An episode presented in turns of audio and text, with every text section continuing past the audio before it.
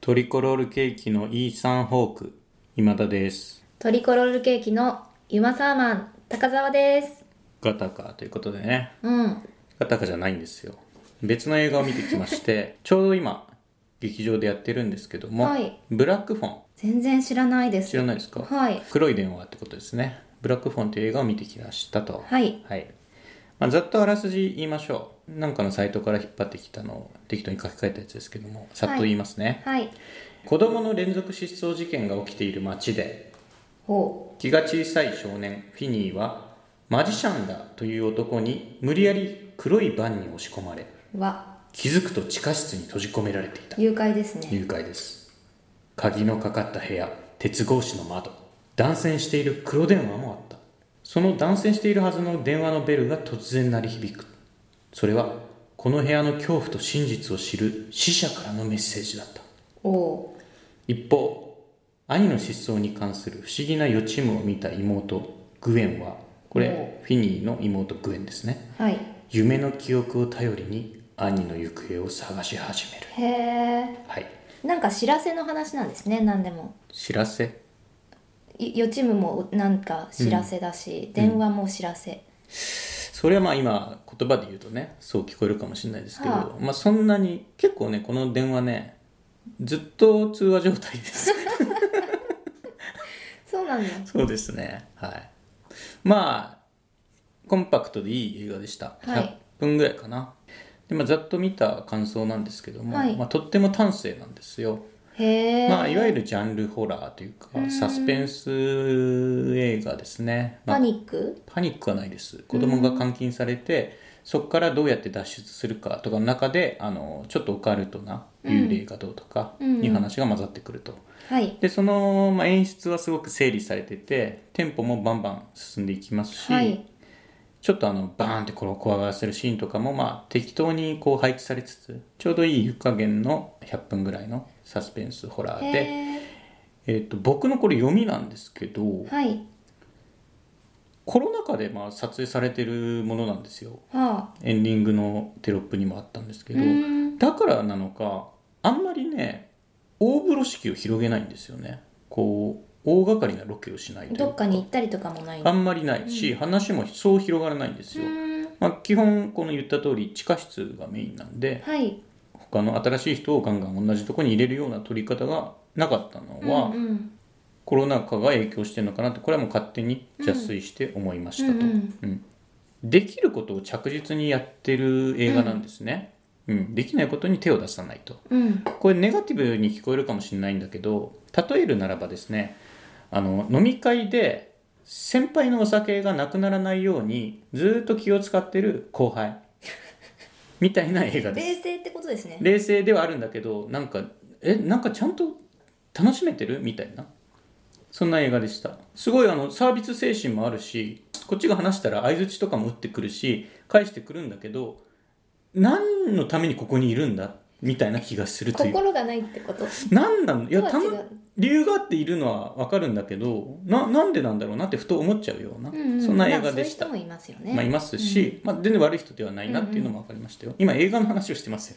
あの映画の例えとしてね、はい話してるだけですあらすじ聞いた印象はいヌーベイに同じ話ような話あるなっていう高田さんは地獄先ヌ生ーベヌイーベイ好きですもんね、はいただこっから先話すにはちょっとはいネタバレが必要になっちゃうんであす、そうなんですねはいで今まだブラックフォン映画館にかかってる時期なんで、はいそれをちょっと配慮しますじゃあなん耳をねはいここから先ネタバレしますから気にする方とかはいいらっしゃったら、あの鼓膜を破っていただ破っいてていただくってことでいいですかね。はいはいはい今じゃあ破る時間をはいここからそうです切り落とすでもいいですし切り落とす。はい 耳をで例えるけどさ耳って切り落としても別に聞こえる し、そうですねはい、って言ってる間にどうですか鼓膜は破っていただけましたかねじゃあネタバレします。はい、えでヌーベヌあーベ地獄先生ヌーベイの中に、はい学校の七不思議みたいな形ではいはい体育館の倉庫に使われてない黒電話があって、はそこで電話がかかってきおー一て緒ですねそれを取るとは。喋、ることができるんだけどその電話は本当はコードがどこにもつながってないあい一緒です一緒です。で電話口の相手はあの世の人であるっていう七不思議がヌーベの道森小学校にはあって高田さん一緒です 電話がどこにもつながってないんだけど鳴るんですよそうですでこれ出ると誰か出るんですはいこう話していくと分かるのがその地下室で今回捕まってるフィニーの前に捕まってた人たち殺された人たちはいと電話がつながるんです同じですね同じなんですこれはまあほとんど落ちっちゃ落ちなんですけどね幽霊との電話の中でその捕まえてる犯人はいフィニーを地下室に閉じ込めた犯人をはい倒そうとはいでそれにあたって幽霊からこう知恵を仕入れてフィいニつのー時点でそいつが幽霊だってわかるんですか最初ですあそうなんだはい、あのとにかく気遣いのできる子なんでこの映画は変なストレスとか全くないですあー、こいつ結局誰なんだみたいなのまはあ同時では走らないってこともう必要以上のサスペンスはないです、うーんうん、ストレスを与えない必要と思える情報はもうさっさと出してくれますから、うんうんしあのここから先は何もないですってすぐ言ってくれますんで、はい、以上以上なんで以上ですなんであの期待もしないでください掘らないでくださいって言ってくれる映画です電話の口の相手はそこで死んだ幽霊ですし死んだ子供の幽霊ですしはいなんでその子と電話がつながってるのかはないです掘らないでくださいっていう感じ、はい、でその幽霊の中でですね一人フィニーと超仲のいい子がいるんですよはい映画の序盤でですねフィニーいじめられてていじめっ子からこう殴られたりしてるんですけどそれを助けてくれた子がいるんですよね、はいその子がフィニーの前に捕まって殺されちゃってたんうです、んでその子と電話がつながるとはいまた会いたいよとか言うんですけどフィニーお前は頑張って犯人を殺してくれと俺の代わりにおお敵を取ってくれとーお言ーうんです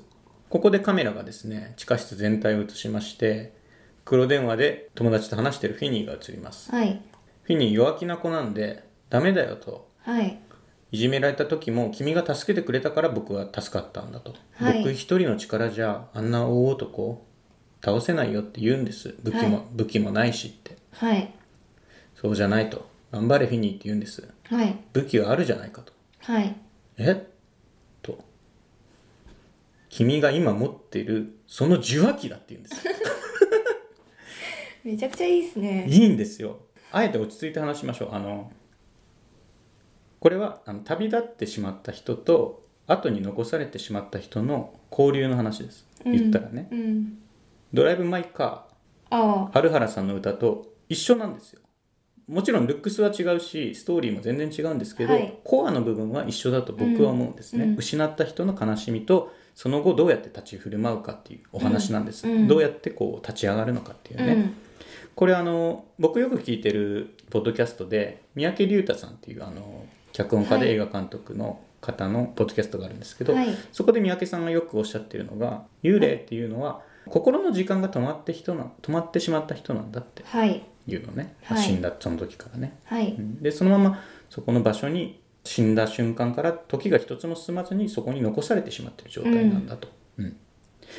でこのブラックフォンが扱ってるのもそういうことですね、はい殺された時に時間が止まってしまった友達と今これから先を生きなければならないフィニーとのもう最後の交流が描かれていると、うんでそれが黒電話によって行われているその黒電話というアイテムはフィニーがこれから立ち上がるために使う武器にもなるんですよ、うんこれ非常にエレガントだなってそうですね僕思いました、何の本で読んだ文章かわかんないんですけどもはいあのうまい小道具使い方小道具の使い方って、はい一つの小道具を二つの意味で使うみたいな話がうんうんなんかで読んだんですよ、はい全然思い出せないしこれ僕自分で考えたことかもしシれンないプルだしミニマミニマルそうね多分ロボコップとかかなえっとねロボコップはもともとはあの幸せな家庭を営んでて、はいそのお父さんがある凶悪犯に半身不随にされちゃって、はいそいつを改造してロボット警察官にしたっていう、はいこれロボコップなんですねでそんなロボコップは幸せな家庭を営んでいた時の記憶がちょろっとたまに蘇っちゃうんですよ、はいで蘇った中であの幼い息子があのベビーフードを食べてるはくだりがあるんですね。はいで今そのロボットになっちゃった後のロボコップのエネルギー源っていうのがベビーフードに似たものなんですよね。あうーんうんっていう意味でロボコップはそのベビーフードを食べてるんですよ今、うん空き缶があるんですね。うんで、えー、とだいぶ後半なんですけど、まあ、ロボコップのネタバレになっちゃいますけどあのロボットとして生きていくのかと敵を倒していくような人生を歩むことを受け入れるのかみたいなシーンがあって、はいそれを示すのがですねあの銃を撃つ練習をしてるんです、はい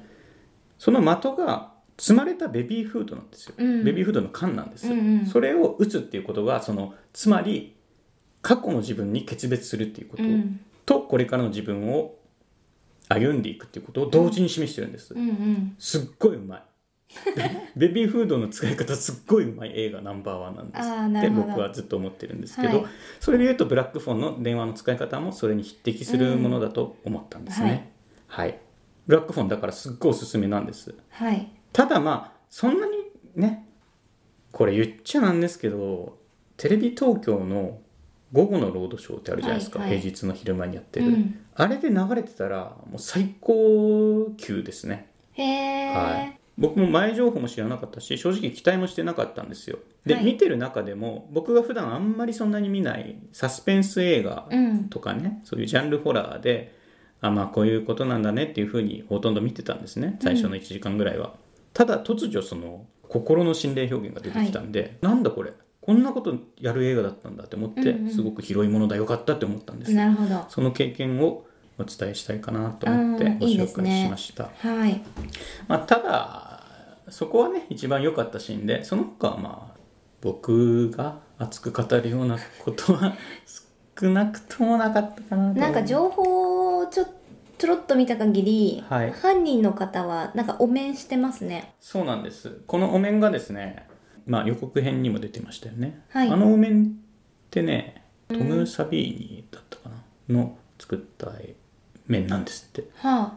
着目してもらったのすごいありがたくて、あはいそのお面がですね上下に分割するんですよへえ上だけはめることもできるし下だけはめることもできるんですよ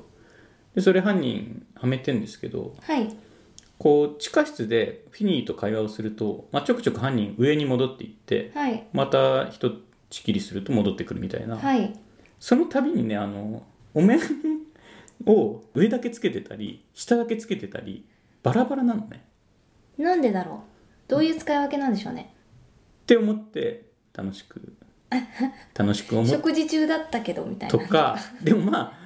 あるよねそういうこと気分で変えてみたりとかね 全然だからその凶悪犯にも気分で、うんううんん、ちょっと一枚上に羽織っていこうかなみたいなそうです感ね覚なのかな、しかも着回しっていうか手回し術なんでしょうかね、うんちょっとこの靴スリーにウェイですもんね、あそうそうパターンとしてはね、うんこの靴に合うかなとかそういう今日のコーディネートに合わせてたりしたのかなうんうん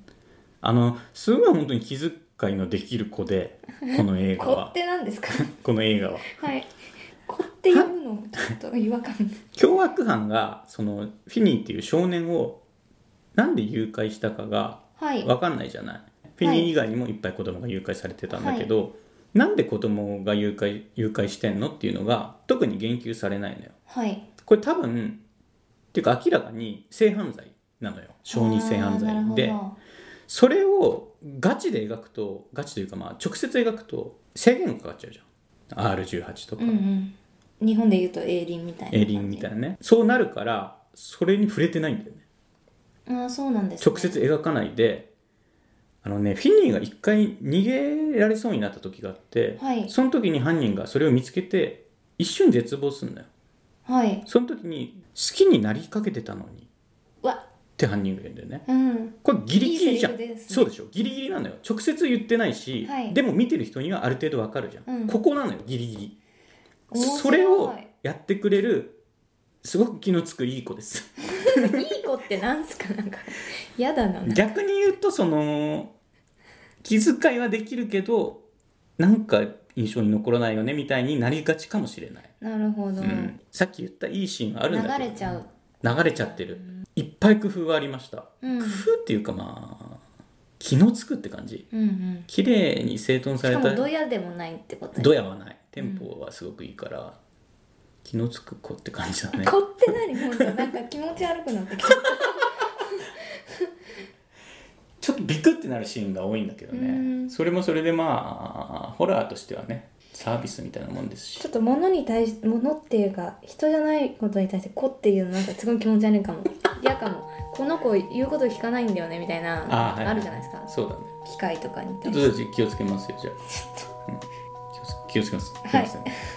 まあ、まだもうしばらくは映画館でやってると思いますんではいぜひ見ていただきたいなと思います、はい本当にいい子 なんでぜひ見てください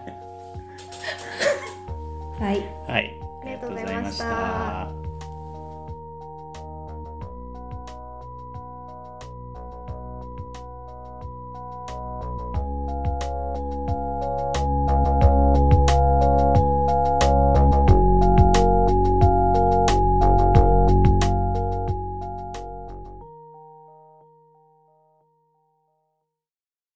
聞いていただきありがとうございます。ラジオポトフでは皆さんからのお便り、コーナーへの投稿をお待ちしています。概要欄にあるお便り受付フォームからお送りください。あなたのお便りが番組を作る